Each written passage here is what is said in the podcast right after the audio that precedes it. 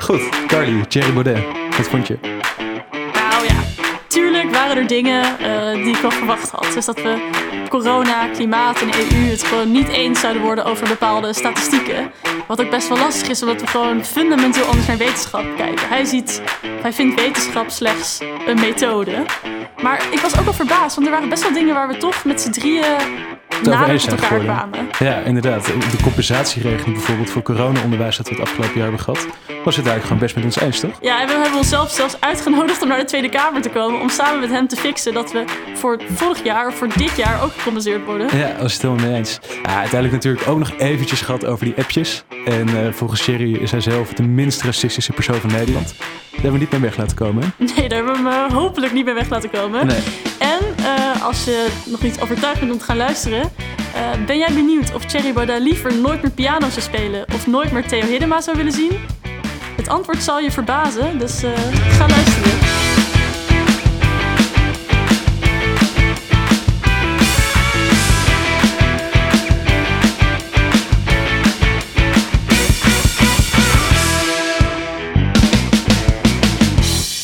Welkom bij een nieuwe aflevering van de Studenten Stemwijzer, gepresenteerd door Room for Discussion. Mijn naam is Thijs, dit is Carly. En vandaag hebben we iemand te gast die een nexit wil bewerkstelligen, die partijkartel wil openbreken en die niets moet hebben van klimaatmaatregelen. Thierry Baudet van Forum voor Democratie, welkom. Dankjewel. Ehm, ja, meneer Baudet, we beginnen onze interviews altijd met een vuurpeloton. Waar we zo snel mogelijk twee zaken naast elkaar leggen. Waarvan u dan zo snel mogelijk moet kiezen welke van de twee op u van toepassing is. Prima. Eh, de meeste hebben te maken met uw studentenleven. Dus daar beginnen we mee. Oké. Ehm, dus ik begin zo snel mogelijk het een of het ander. En dan achteraf kunnen we er een paar toelichten. Gewoon even kijken. Je dat, eh, nuanceren. en zo. even nuanceren. Ja. Eh, de eerste, nerd of sessiescultuur. Eh, ja, ik wil zeggen allebei. ik dat is was absoluut beetje een nerd. Maar eh, ik, ik, ook ik, zesjes. ik ging niet voor de, voor de hoge cijfers. Maar als ik dan toch moet kiezen, dan kies ik voor, eh, voor nerd. Toch de nerd. Oké. Amsterdam of Leiden? Amsterdam. Oh, dat was snel. Had ik niet verwacht eigenlijk. Ja. Eh, zeven uur 's ochtends wakker of zeven uur 's ochtends thuis? Zeven uur 's ochtends thuis. Ja, en dan wat meer dilemma's van nu. Ja 21 of GroenLinks? Als je echt moest kiezen. Ja, 21. En dan nog zo'n dilemma. Nooit meer piano spelen of nooit meer met Theo Hiddema afspreken? Nooit meer met Theo helemaal afspreken. Nou, dat, ik hoop dat hij niet luistert naar onze podcast. Ehm, en als laatste, partijkartel openbreken of een nexit bewerkstelligen? Ja, dat is hetzelfde. Ehm, Wat is het beginstadium? Wat is de eerste? maar ik heb liever... Ja, een een Nexit is eh, voor Nederland belangrijker. Ja. Goed. Ehm, ja, eigenlijk Amsterdam of Leiden is de, degene die mij het meest verbaasde in het begin. En toen zei echt meteen Amsterdam. Ja, De meest linkse stad van Nederland, Amsterdam. Ja, maar ook de meest vrije stad van Nederland. Een stad waar ik eh, al 18 jaar woon. 19 jaar zelfs. Eh, en waar ik eh, heel gelukkig ben. En ja, in Leiden heb ik wel een hele mooie tijd gehad. Ik heb er zes jaar gewerkt, vijf en een half. Met veel plezier. Maar ik zou daar niet willen wonen. En waarom niet? Omdat ik hou van of de grote stad of het platteland. Maar niet, niet zo, zo iets ertussenin als Leiden of zo. Of dat Den eh, Haag, liever niet. nee. Of Den Haag. Oké, Nee. nou duidelijk. Ja, ik woonde zelf ook liefst in Amsterdam. Maar dat is, eh. En dan nog even Theo Hiddema of piano spelen. Ik, ik heb toch wat te doen met meneer Hiddema. Dat hij zo snel eh, opzij werd geschoven. Dat was toch niet... Nee, maar kijk, ik ben heel erg dol op Theo. Maar eh, piano is mijn grote en eerste liefde. Muziek is mijn, eh, dat is mijn vriend. Dat is mijn, dat is mijn belangrijkste, zo'n beetje eh, in mijn leven. Dus dat, eh, dat is geen rare. En we kennen natuurlijk allemaal wel het beeld van de vleugel in de Tweede Kamer. Ja. Eh, komt u daar überhaupt nog wel eens aan toe nu in deze drukke tijd? Nou, eh, als ik normaal als ik in de Tweede Kamer ben, dan speel ik eigenlijk altijd wel eventjes. Maar dat is meestal tien minuten of zo, hè, een kwartiertje. En het jammere daarvan is dat het net niet genoeg is om echt nieuwe dingen in te studeren en echt beter te worden. Ja, En ik hoop eigenlijk dat we voldoende zetels halen. Dat ik het kamerwerk over wat meer mensen kan gaan verdelen na 17 maart. En Nou, dat, dat zou toch fijn zijn? dat ik dan wat meer tijd heb om te spelen. Goede motivatie om op Forum eh, te stemmen, Ja, denk absoluut. ik. Gun Ehm, Thierry zijn piano. En dan nog het laatste ding. Eh Nexit of partijkartel. Je was toch voor Nexit, toch? Ja, want kijk, ehm, het is natuurlijk hetzelfde. De, wij zitten in de EU omdat we een partijkartel hebben dat daar voordeel bij heeft. En die twee die versterken elkaar. Maar ehm, als we eenmaal uit de EU zijn, dan kan ik dit partijkartel hier ook makkelijker breken. Dus Het is gewoon twee vliegen in één klap. Dat is eigenlijk een beetje vals spelen in dat dilemma-spel. Maar ik, eh, ik keur hem goed Voor deze keer. voor deze keer. Ehm, ja, dan gaan we nu door met de verkiezingsthema's. De thema's goed. waar Forum voor De Democratie natuurlijk eh, enorm veel campagne vervoert. ja. Het allereerste thema is misschien wel juist dat thema waar jullie nu voor staan. Mhm. De vrijheid van Nederland terugbrengen. ja. We zijn de enige partij in Nederland die inderdaad wil dat, nou, dat, dat Nederlandse vrijheid terugkrijgt. Om Ja. een keertje te herhalen. absoluut. Eh, hoe gaat dat er precies uitzien? Gaan we terug naar de situatie voor corona? Dus Ja. alle maatregelen weg? Alle maatregelen weg. Anderhalve meter Het samenleving? oude normaal. Handen schudden weer.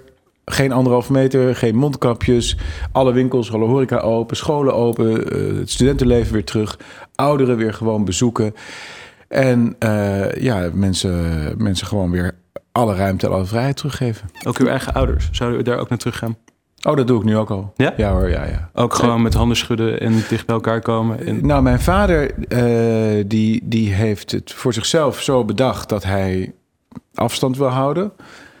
En dat is denk Wat, zegt hij daarover dan? Waarom wil hij afstand houden? hij, hij kijkt naar de, naar de NPO en hij denkt dat alle, alle deskundigen het erover eens zijn dat het heel gevaarlijk is en zo.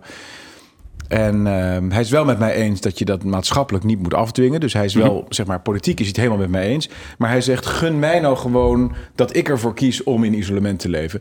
En eh, dat, dat, dat mag natuurlijk ook. Hè. Ik wil niemand verplichten om eh, naar het café te gaan of zo. Alleen, het, het, het, zeg maar, immunologisch gezien, biologisch gezien, slaat het helemaal nergens op. Want de kans dat, dat je iets krijgt aan corona, die is gewoon net zo groot als dat je iets krijgt van een zware griep. Dat hebben we de afgelopen twintig jaar regelmatig gehad. Als je gewoon naar de sterftecijfers kijkt, gaat dat een beetje op en neer.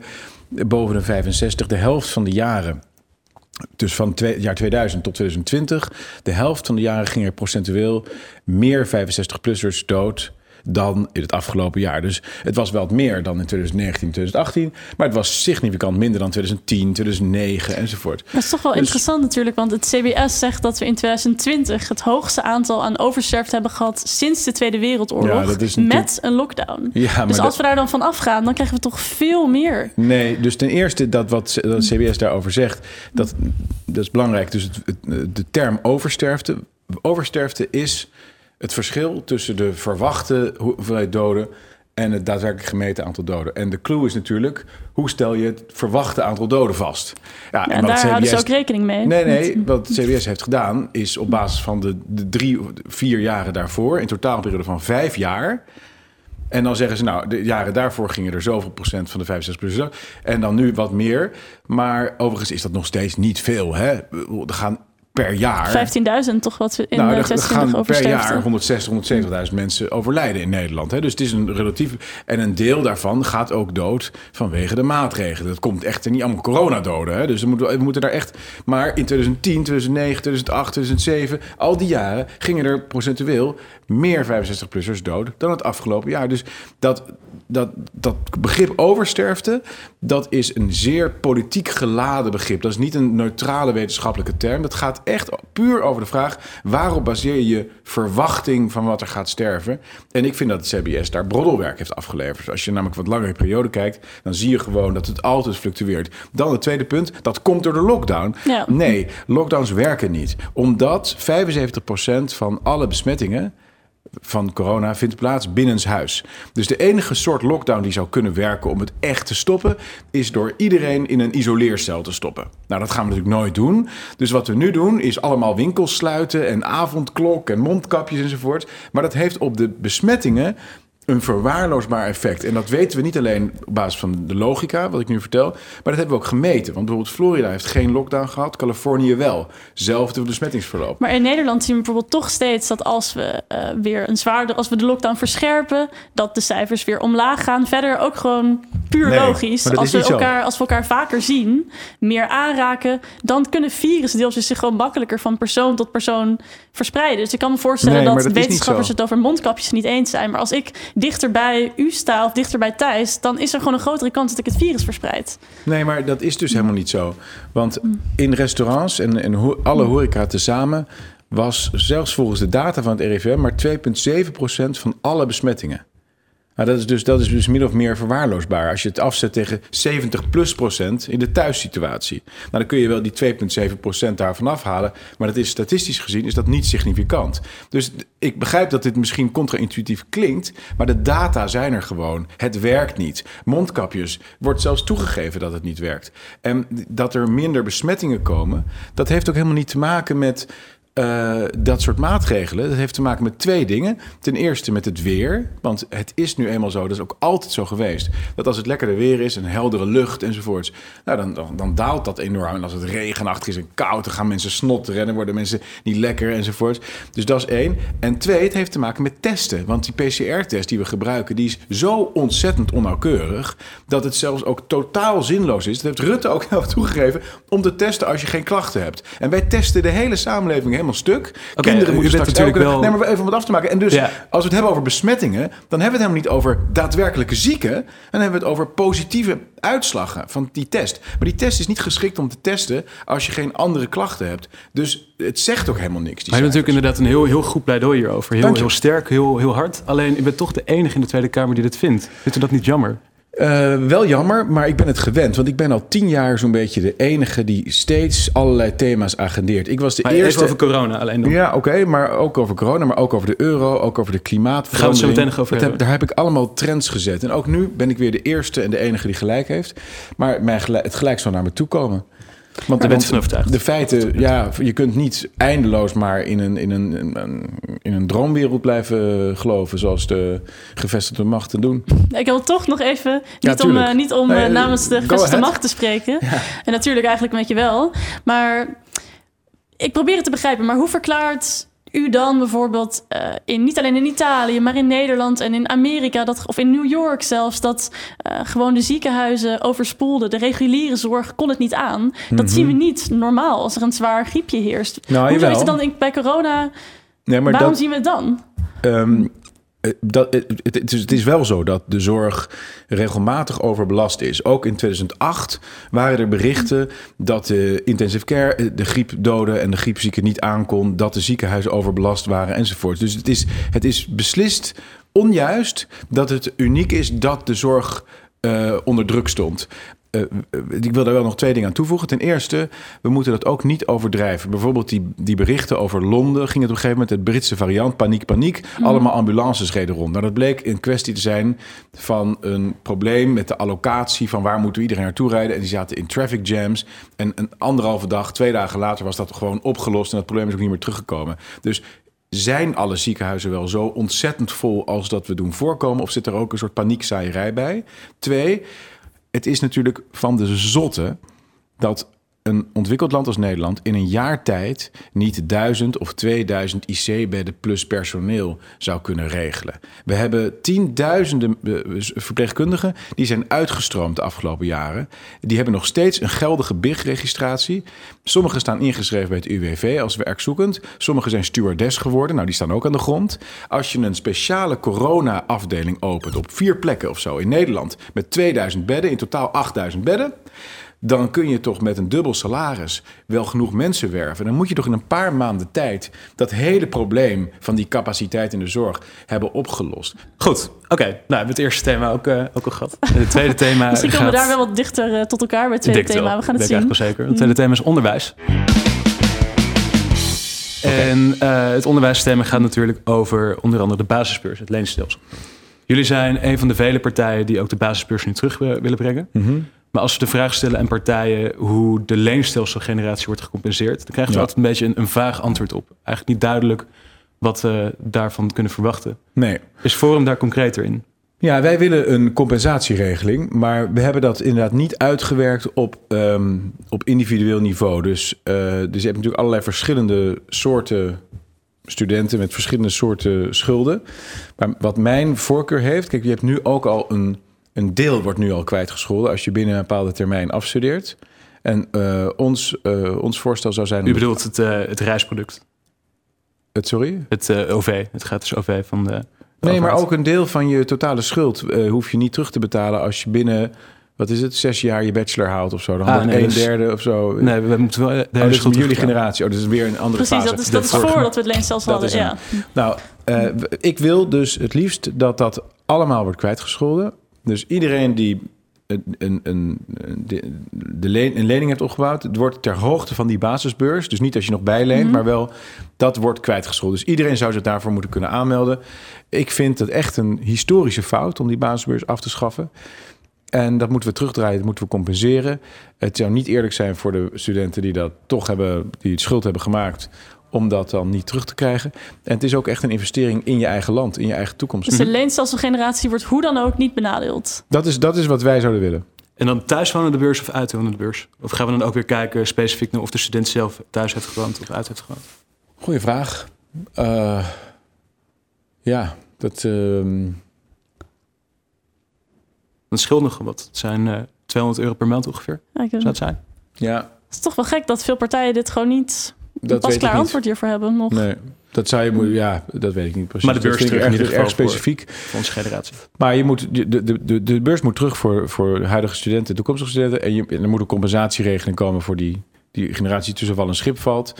Uh, maar inderdaad, dit soort uh, specifieke vragen, ik denk dat daar er zijn vast deskundigen die dat handig weten, hoe je dat op een slimme manier moet doen. Maar dat zou ik nu eigenlijk niet precies weten. Goed. Um, nou ja, het tweede gedeelte waar we graag door gecompenseerd zouden willen, worden, hmm. uh, zouden willen worden, is natuurlijk het feit dat we het afgelopen jaar eigenlijk alleen maar via Zoom les hebben gekregen. Ja. Het kabinet wil nu dat uh, alle studenten voor het komend jaar de helft van hun collegegeld willen betalen. Dat betekent dus ook dat mensen die dit jaar afstuderen daar helemaal niets aan hebben. Ja. Wat vinden jullie daarvan? Nou, de moeilijkheid is natuurlijk dat deze mensen zijn slachtoffer van het beleid. En ik weet niet of je tot in de eeuwigheid iedereen kunt compenseren. Hè? Er zijn natuurlijk ook heel veel MKB-bedrijven die ontzettend veel schade hebben. Er zijn heel veel horecabedrijven.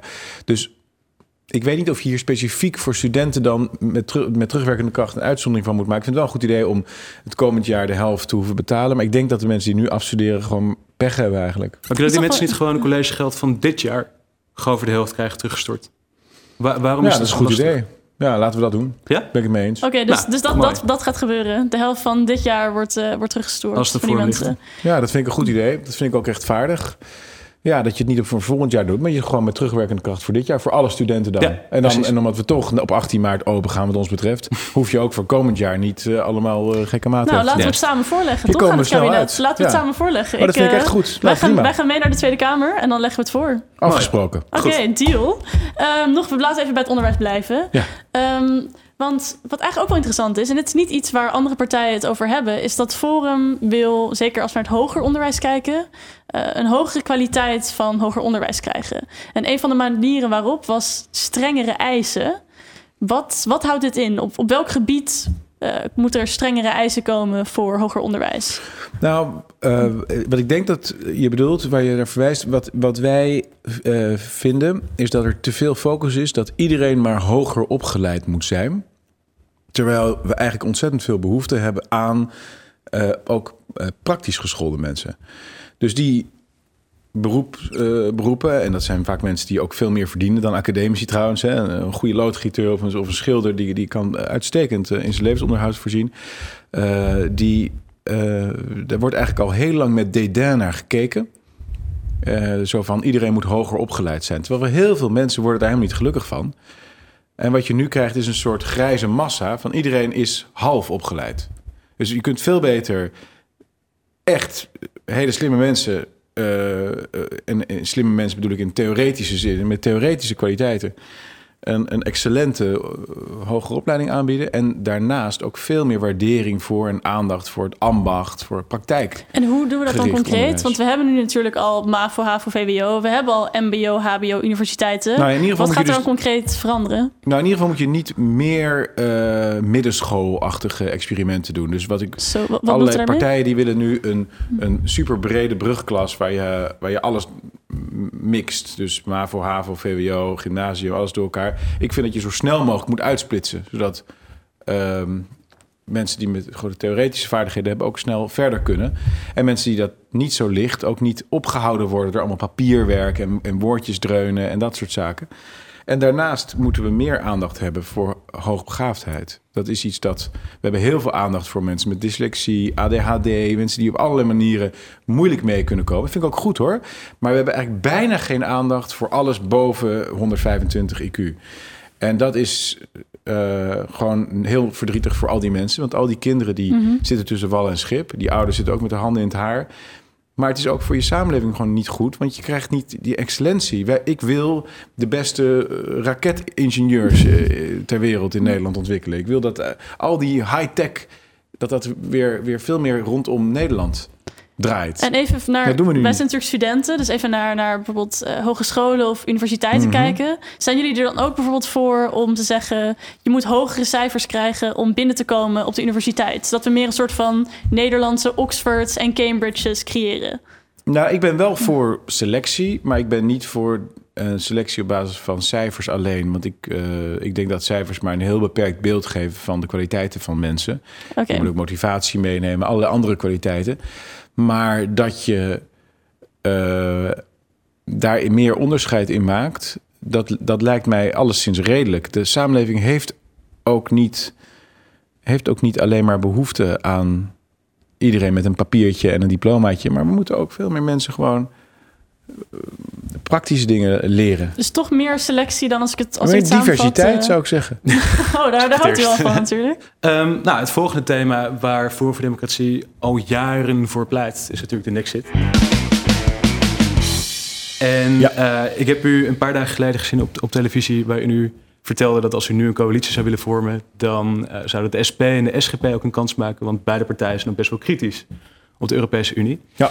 Uh, beide partijen vinden dat de Europese Unie niet democratisch genoeg is. Uh, beide partijen vinden dat de euromunt op lange termijn niet houdbaar is, net als u. Maar beide partijen zeggen uiteindelijk ook dat ze toch wel voordelen zien in de Europese Unie en er toch wel in willen blijven. Mm Waarom dan toch die niks zit? Nou, omdat ik dat niet uh, denk. Ik zie die voordelen niet. Wat zijn de nadelen? De nadelen zijn dat al het beleid dat wij niet willen, onmogelijk kan worden veranderd zolang we nog in de EU zitten. Dus massale immigratie kun je niet tegenhouden zolang je in de EU zit. Klimaatplannen enzovoorts, klimaatwet kun je niet stoppen zolang je in de EU zit. De Green Deal van Timmermans. Veto's in parlementen? Nee, het is gewoon Europees recht. En Europees recht gaat al sinds 1956 boven nationaal recht. Dus eh, de EU beslist dat gewoon. Die zegt: dit zijn je doelen, dit moet je halen aan CO2-reductie en zo, zo, zo.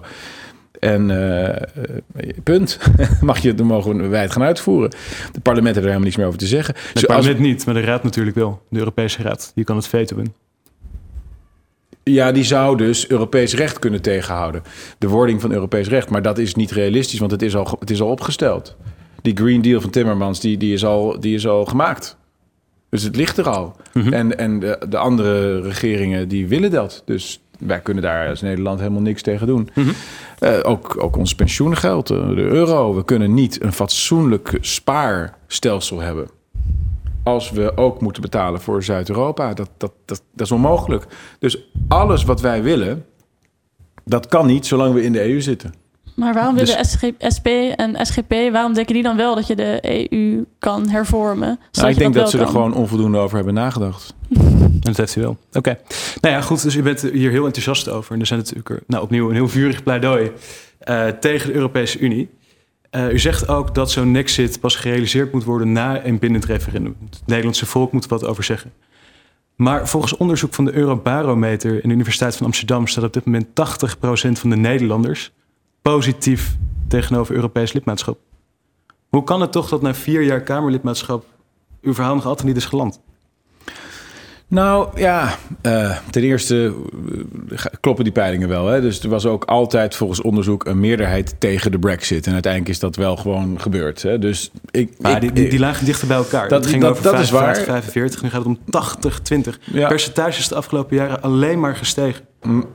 Is van 75 richting 80 gegaan. Ja, nou ja, uh, het tweede is, dus de vraag is wat nu, of dat helemaal klopt. Maar het tweede is dat je vooral ook in een campagne uh, mensen kunt bereiken en daar argumenten naar voren kunt brengen. Dat is ook waarom ik zo'n voorstander ben van referenda. Omdat het de algemene ontwikkeling en betrokkenheid van de bevolking bij de politiek enorm vergroot. Dus ik ben ervan overtuigd dat mocht die, die, die, die peiling kloppen op basis van de huidige, wat ik nogmaals betwijfel, maar stel, dan nog kan ik denk ik in drie, vier maanden, als we een mooie referendumcampagne voeren, samen met een heleboel andere mensen, dat echt wel bijdraaien. Maar die campagne heeft toch de afgelopen vier jaar ook al gevoerd? Waarom is het toen niet gelukt? Nou ja, ik heb natuurlijk met veel meer dingen bezig gehouden dan alleen maar... De, het is een speerpunt van die partij, of uit EU. De Nexit. Dat is waar, maar het is niet vaak aan de orde geweest. Het is, het is eigenlijk bijna nooit dat we eens even echt een serieus gesprek hadden over hoe zou het zijn als we erin of eruit. Iedereen wuift het weg, zegt het is niet realistisch, gaan we nooit doen. Nou, dan begrijp ik ook wel dat misschien een meerderheid in de bevolking denkt... nou ja, dat wordt niet echt realistisch geacht. Maar op het moment dat dat als een vraag wordt voorgelegd... dan ga je er echt over nadenken. Um, laten we doorgaan naar het volgende dan. Ja. Um, studentenhuisvesting want we zijn nog, natuurlijk nog steeds bij de student stemwijzer. Um, ik was het verkiezingsprogramma aan het doorlezen. En daar zag ik toch wel een interessante oplossing. Want natuurlijk, nu er zijn te weinig kamers. De kamers zijn enorm duur. Maar Forum pleit als uh, grote oplossing voor generatiewoningen. Wat houdt dat precies in? Ja. Krijg ik dan huisgenoten van, van 75? Wat, wat nou, is dit? Generatiewoningen zijn niet specifiek alleen maar gericht om het probleem van studentenhuisvesting uh, op te lossen.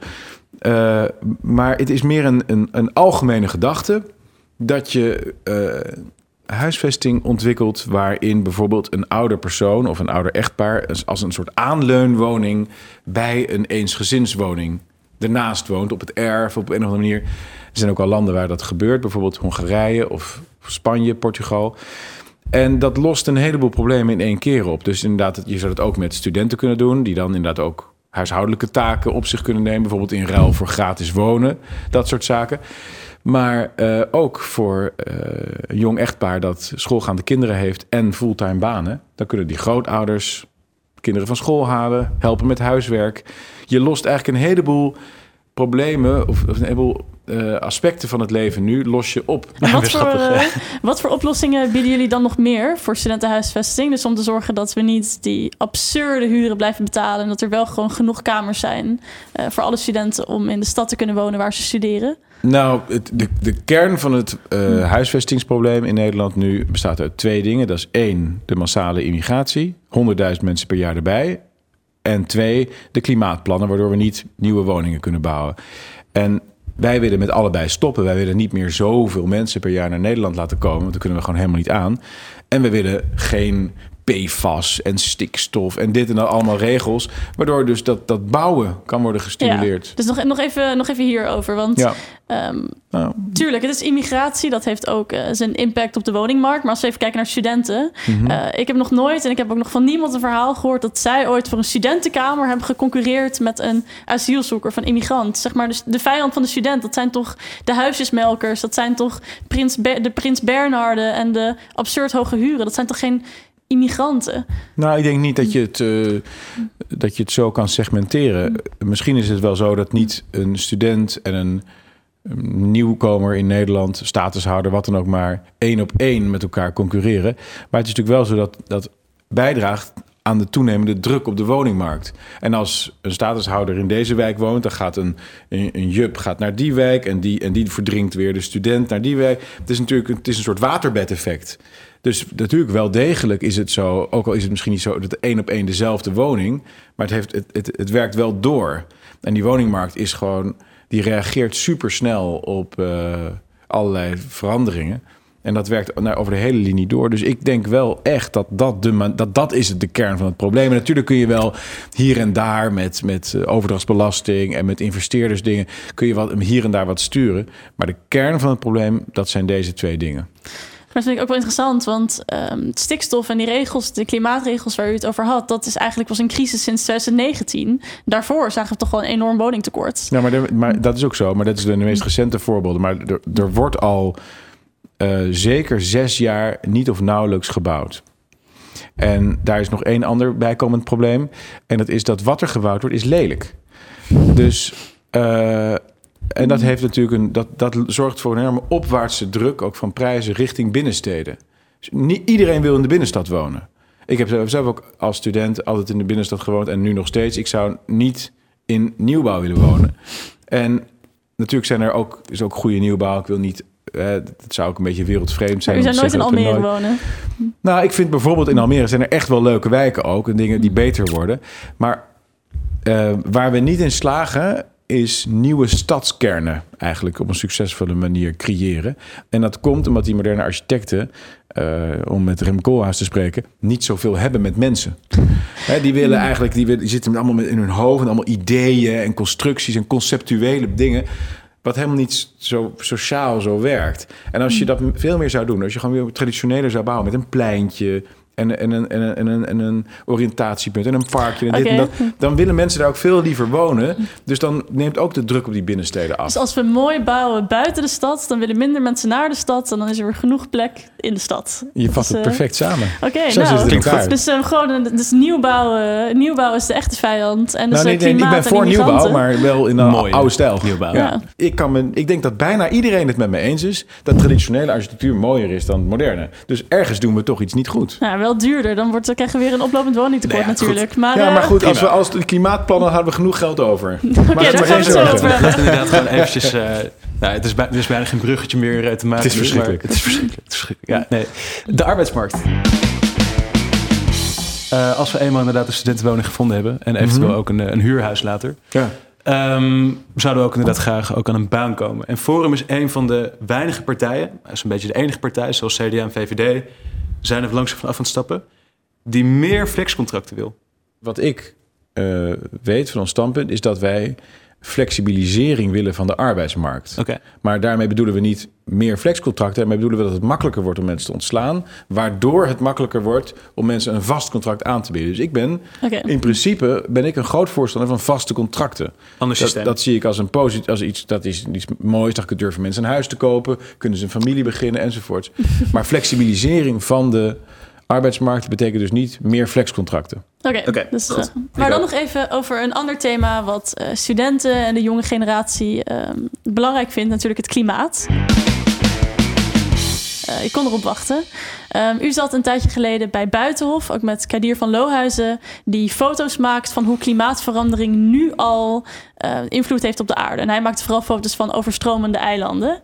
Ehm, dat zien we nu al, toch? Bent u dat met mij eens? Dat we nu al heel veel impact van klimaatverandering zien? Nou, ik ben het met alles eens in de vraag, behalve het woordje al. Al, ja, dus. Mhm. wij, wij zien dat nu, dat klopt. Dus het klimaat verandert. En waar je ook maar in de geschiedenis kijkt, het klimaat is altijd veranderd. Dus, dus ook nu, ja, het zou heel raar zijn als het klimaat niet zou veranderen. Precies, ja. Dan zouden we ons zorgen moeten maken. Ja, dus precies. Dat, eh, dat hebben jullie natuurlijk al vaker horen zeggen. Dat het klimaat altijd al is veranderd. En dat klopt ook. Eh, maar toch zijn eh 97% van de wetenschappers het erover eens dat de mens beduidend veel toevoegt aan klimaatverandering sinds de industriële revolutie. En dat we daarom nu eh, nog eh, extremere eh, klimaatverschijnselen zullen gaan zien. Bent u het niet met die wetenschappers eens? Nou, ik ben het niet eens met de eh, stelling dat 97% van de wetenschappers ja. dit zou vinden. Dat is eh, ook ehm, heel goed weerlegd. Dat, die, die, die, die, die claim komt van een man die heet James Cook. Ja, klopt. Dat is een activist. Ja, En die heeft eh, gewoon statistisch heeft eh, echt broddelwerk afgeleverd. En we hebben er ook een animatie van gemaakt om het helemaal Ja. uit te leggen. Dat klopt gewoon niet. Het, het, het is absoluut zo dat er mensen zijn die geloven dat CO2 een beslissende invloed heeft op het klimaat. Dat, dat, dat kan ik niet. Maar er zijn ook heel veel mensen die zeggen dat dat eh, wel dat daar heel veel kanttekeningen bij zijn. Dat, was, dat het veel waarschijnlijker is dat, het, dat we te maken hebben met natuurlijke cycli. Precies. Waar CO2 misschien wel een rol in speelt, maar helemaal niet de beslissende. En dat het gaat om zonnevlekken en om de Ja. rol van wolken en El Niño's en een heel complex. En eigenlijk het eerlijke antwoord is dat we eigenlijk eh, niet heel veel weten over het klimaat. Maar we weten één ding wel, en dat is dat het altijd heeft veranderd. En dat we Ja. nu de- niet een versnelling zien van die verandering. Dat we ook niet nu in een soort anomalie zitten ten opzichte van bijvoorbeeld duizend jaar geleden. Toen was het nog een beetje warmer op aarde dan nu. Dat er in 1850 een kleine ijstijd is geëindigd. Al die die 17e eeuwse schilderijen, dat iedereen aan, aan het schaatsen is en zo. ja. Die getuigen daarvan. Dus dat het weer nu een beetje warmer wordt, is eigenlijk heel logisch. En natuurlijk, zo'n Kadir eh, van Lohuizen die dan een, een plek fotografeert waar je, waar je klimaatverandering ziet. eh, dat kan angstaanjagende foto's opleveren. En Ja. nog even ter toevoeging. Wetenschap is ook niet een democratie. Hè? Het is niet zo dat als meer wetenschappers iets zeggen, dat het dan waar wordt. Nou, Het dat is- vind ik toch, het- ja, dat, dat als, als student, als, eh, nog- nog even hierover. Ja. Ehm, we zitten bij de Studentenstemwijzer. U bent zelf ook academicus, gepromoveerd, wetenschapper. Ehm, ik vind dat toch best wel een, een, een schrikwekkende uitlating dat wetenschap geen democratie is. Want wat zijn we dan aan het doen met z'n allen? Wat zijn we aan het doen met z'n allen als we enorm veel onderzoeken aan het verrichten zijn? En dat het eigenlijk niet zoveel zegt dat de meerderheid van de wetenschappers iets vinden. Moeten we niet gewoon de universiteiten sluiten? Ik, ik snap dat niet. Nee, ik denk dat wetenschap is vooral een methode. En die methode bestaat uit eh, het, het opwerpen van hypotheses en het toetsen daarvan. Eh, eh, en, en dat als, als iemand met een nieuw idee komt, dan is het aannemelijk dat dat een minderheidspositie is. Precies, Want dat is tot Koen op dat en, punt eh, dacht iedereen X en dan ineens zegt iemand het is Y. Eh, en het, het slaat nergens op om dan te zeggen... oh, maar eh, zoveel procent van de mensen eh, gelooft niet in antimaterie, bij wijze van spreken. Of, of in de in, in, in kwantummechanica. dus is het niet waar. Nee, je moet gewoon kijken naar de argumenten. Maar welk, wel, welk motief kunnen klimaatwetenschappers die wel denken dat, eh, dat, dat de mens invloed heeft op het klimaat, welk motief kunnen deze mensen hebben om volgens u dan toch te zeggen dat de mens daar invloed op heeft? Nou, een politiek motief. Maar welk Dus politiek motief dan? zoveel Wat- wat- wetenschappers ter wereld die, die... Wat is hun doel dan met een politiek motief om... om... Nou, er zijn ook heel Dus veel wetenschappers die iets heel anders betogen. Alleen, je hebt natuurlijk, want dat was, ik zei, ik heb drie kritiekpunten op die koek. En één daarvan is dat die statistiek überhaupt niet klopt. Twee is dat wetenschap is geen democratie.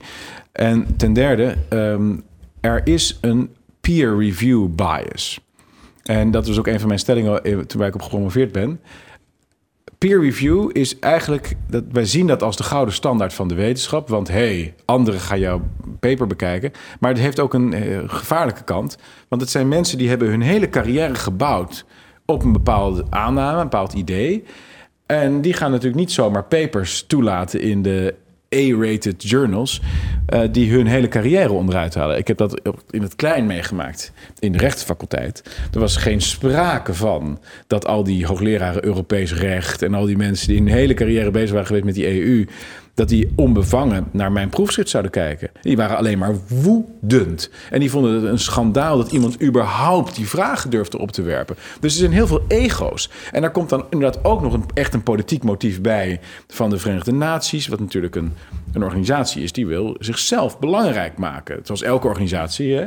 Maar dus die, heeft, die is op zoek naar mondiale problemen. Dan heb je een gefaalde Amerikaanse presidentskandidaat, meneer Al Gore. Ja, die had ook niks meer te doen, dus die gaat dan ook maar daar achteraan rennen.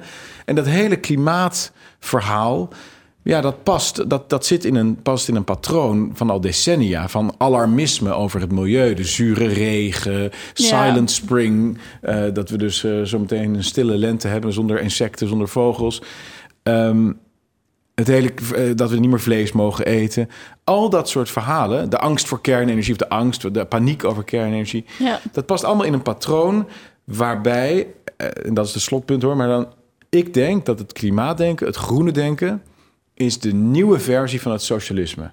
Dus het politieke, economische socialisme heeft natuurlijk verloren bij de val van de muur. Dat, dat systeem werkte niet. Maar dat heeft zich, dat heeft een metamorfose ondergaan, of eigenlijk een pseudomorfose. Dus de uiterlijke verschijningsvorm is veranderd. Eh, De, de innerlijke verschijningsvorm is hetzelfde gebleven.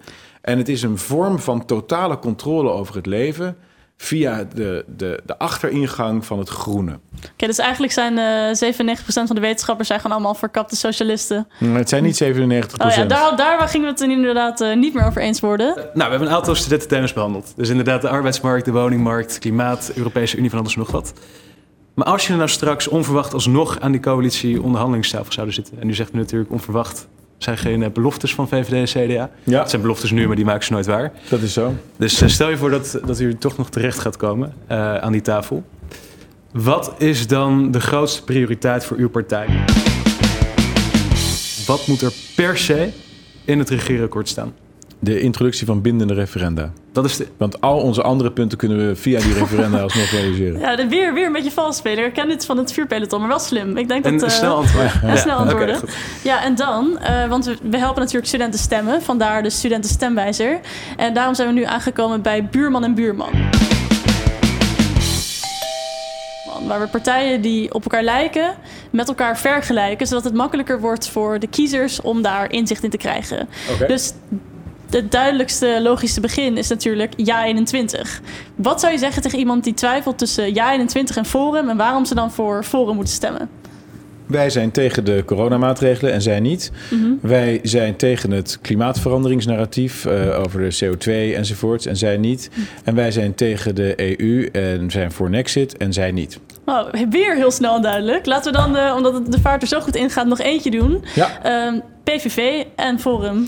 Ook de PVV gaat mee in het coronanarratief. Eh wij hebben moties ingediend dat we de vrijheid direct terug willen. Stoppen met de quarantaine, stoppen met de lockdown. En alle andere partijen, inclusief de PVV, die stemden daar tegen. Ten tweede zijn wij sociaal-economisch liberaal. Wij willen lagere belastingen. Wij vinden dat mensen zelf de broek moeten kunnen ophouden. Terwijl de PVV veel zeg maar socialistisch, sociaal, hoe zeg je dat, sociaal-democratischer Ja, eh, is daarin. En het derde punt is dat de PVV nogal repressief eh, reageert op de islam en de bedreigingen daarvan. En ik zie die bedreigingen ook. Maar ik denk dat wij zo'n culturele kracht hebben dat als wij veel meer inzetten op wat wij wel willen in plaats van wat we niet willen, dat we dan heel veel van die mensen kunnen verleiden en dan dus een meer een positief verhaal over de nationale identiteit kunnen vertellen. Daarmee, daarmee een, eh, een wat andere uitweg uit die immigratie-integratie inpassen. Oké, en dan eh, wat we ook altijd doen, is het hebben over stereotypes en beeldvorming. Ook al is dat misschien niet eh, wat, hoe we over onszelf het liefst willen denken, maar dat soort dingen zijn wel gewoon heel belangrijk in de stemkeuze. En als je dan hebt over Forum, we hebben natuurlijk gevraagd aan onze volgers en aan onze vrienden: wat is nou jullie stereotype over Forum? En dan kwamen we toch wel weer vaak uit bij de heisa van afgelopen tijd. Dus bij het extremisme en het vermeend racisme. En ook de appjes die zijn uitgelekt. Ehm, zou jij willen dat je zus met een neger thuiskomt? Mensen zeiden. Ik was aan het twijfelen over Forum, maar toen heb ik hier de, de streep gezet, hier de lijn getrokken. Wat zou je tegen die mensen zeggen? Eh, dat die framing niet klopt. Eh, ik ben de minst racistische persoon die je kan voorstellen. Eh, ik zou nooit, en van niemand bij Forum, ooit mensen veroordelen, beoordelen op huidskleur, komaf. Dat gevraagde appbericht is een heel goed voorbeeld van framing. Want dat zei ik tegen een naaste collega van mij. En zijn zus is getrouwd met een donkere man. En op dat moment ging het in Nederland over... dit woord mag je niet gebruiken, institutioneel racisme, dat, dat. En natuurlijk kwam ook het gevraagde woord neger voortdurend voorbij. Dat mag je niet zeggen. En dan ben je intern ben je elkaar een beetje aan het plagen. Dus dan zeg ik tegen hem...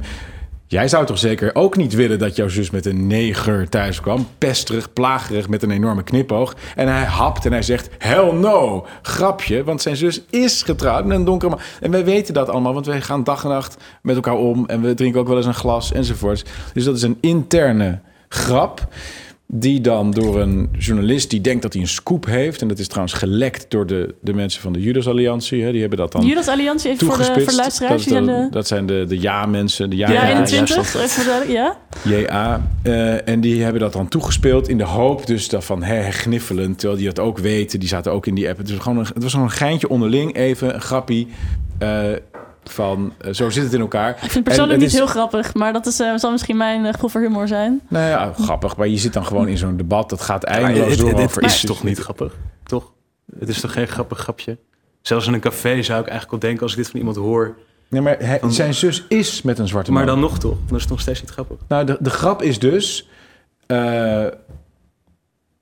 eh, Meestal als je de grap moet Nee, uitleggen is hij niet grappig, maar dat heb ik zelf eh, maar geleerd. oké, maar nu spelen jullie heel erg dit. De grap is, ons werd die dag, we gingen helemaal over, aangepraat van... oh, wat zijn we toch racistisch met z'n allen. Ja. En Nederlanders zijn zo racistisch. En het is zo erg. En, en, en op dat moment maak je dus een zelfspotgrap...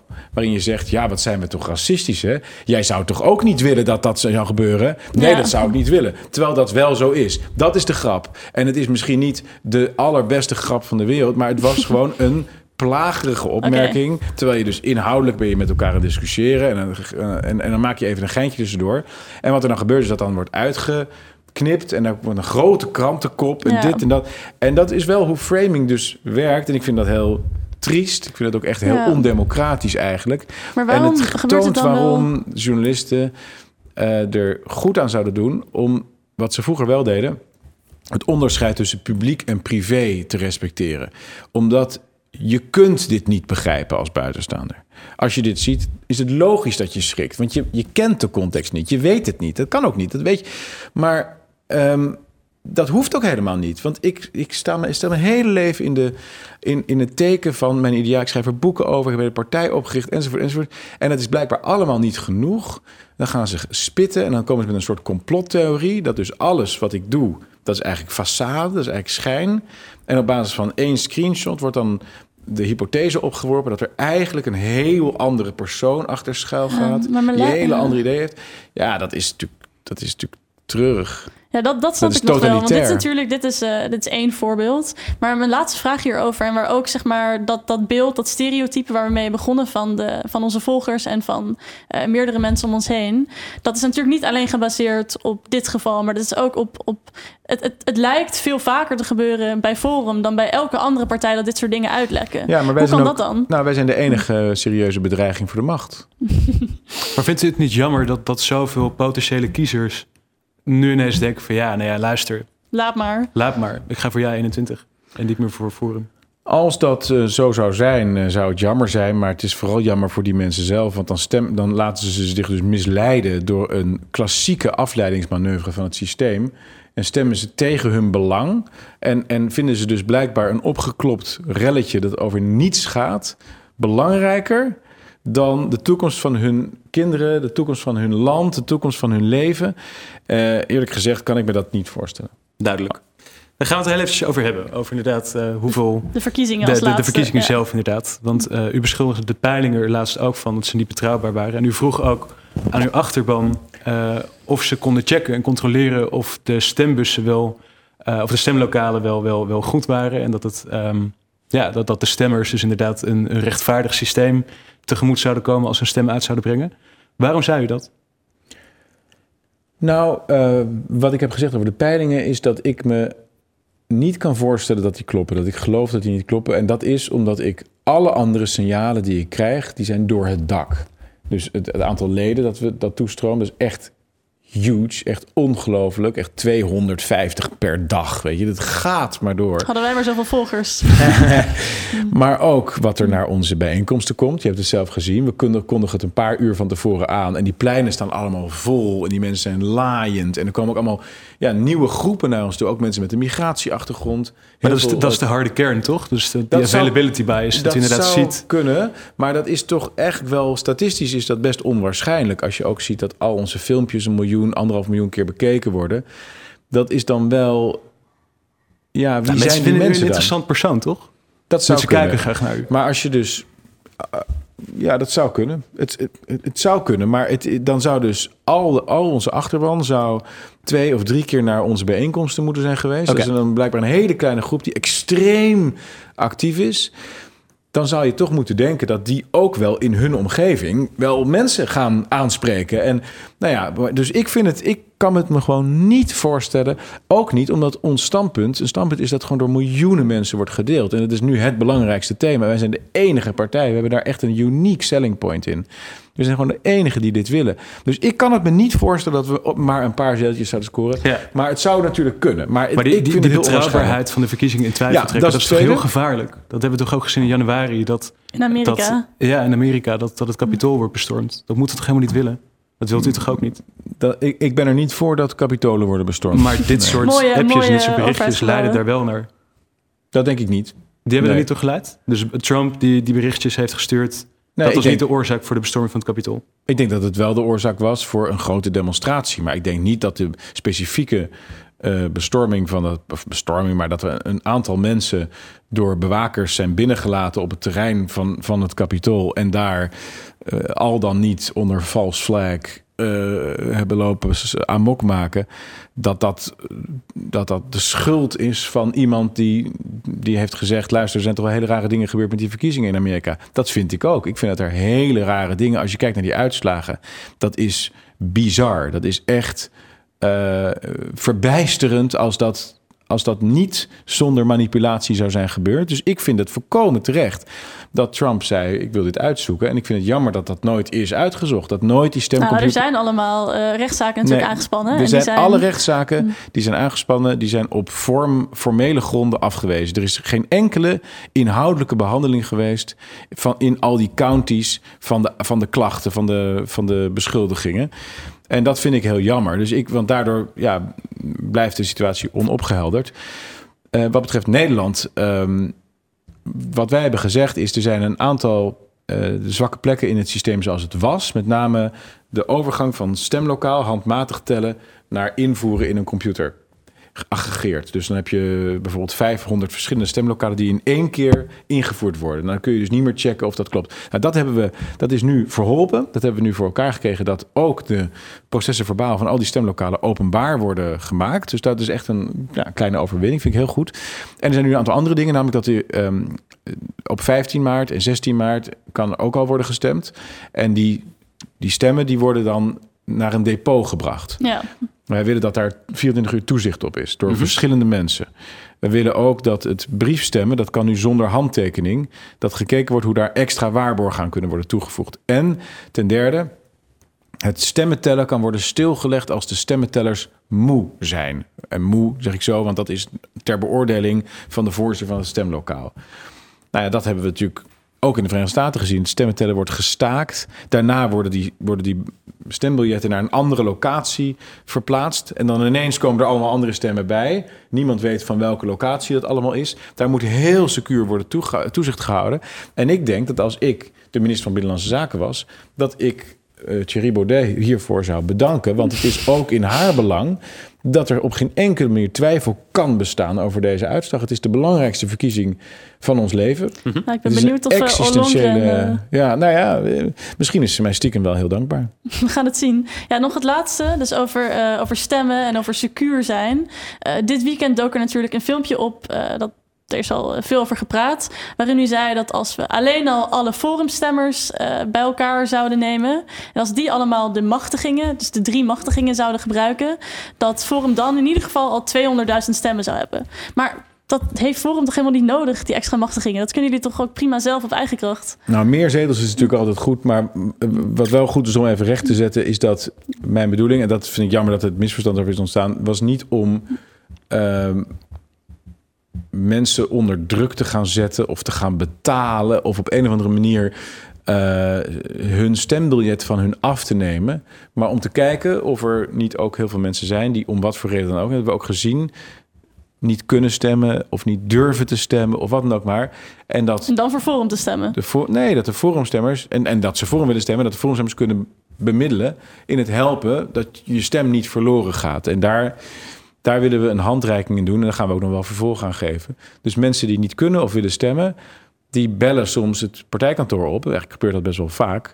En die willen dan dat iemand ze gaat helpen. En daar kunnen we ons, ons leed natuurlijk voor inzetten. En waarom is dat filmpje dan toch verwijderd als er eigenlijk helemaal niks mis mee was? Omdat ik weet hoe die dynamiek gaat. En ik dacht, nou ja, als ik op een of andere manier hier een verkeerde indruk wek, dan zet ik dat wel rustig recht. Goed, tot slot. We hebben het al eventjes gehad over die peilingen. Um, die vindt u onbetrouwbaar natuurlijk. Maar in die peilingen staat er nu op drie à vier zetels in totaal. Hoeveel zetels denkt u dat u over 2,5 week gaat halen? Tussen de 15 en de 20. We hebben een uh, gebrek aan zelfkennis award. Want we vragen dit aan elke partij. En de partij die er het vers na zit, die komen dan die award brengen uh, in Den Haag. Dus ik weet niet of dat de zaak verandert. Of blijft het gewoon 15 ja, 20? Dit is wat ik denk, maar we zullen het zien. Oké, okay, okay, nou, ben benieuwd. Misschien zien we elkaar, misschien niet. Maar we gaan natuurlijk sowieso nog uh, samen uh, ja. bezwaar maken tegen het kabinet. Dat ja, zeker, uh, ze niet dit jaar... Ja, de basisbeurs. En de collegegelden. Precies, collegegelden en corona. Klinkt goed. Meneer Baudet, ik wil je ontzettend bedanken. Dankjewel. Ook namens Carly en namens ja. die, die, hebben gekeken. Ik denk dat ik... ik er zijn dingen die me totaal niet hebben verrast. Er zijn dingen die me wel hebben verrast. Dus... Ik denk dat we laten de luisteraars zijn eigen oordeel vellen. En we sturen jullie ook de, de podcast toe. Als Fantastisch. Mooi. Veel dank. Dankjewel.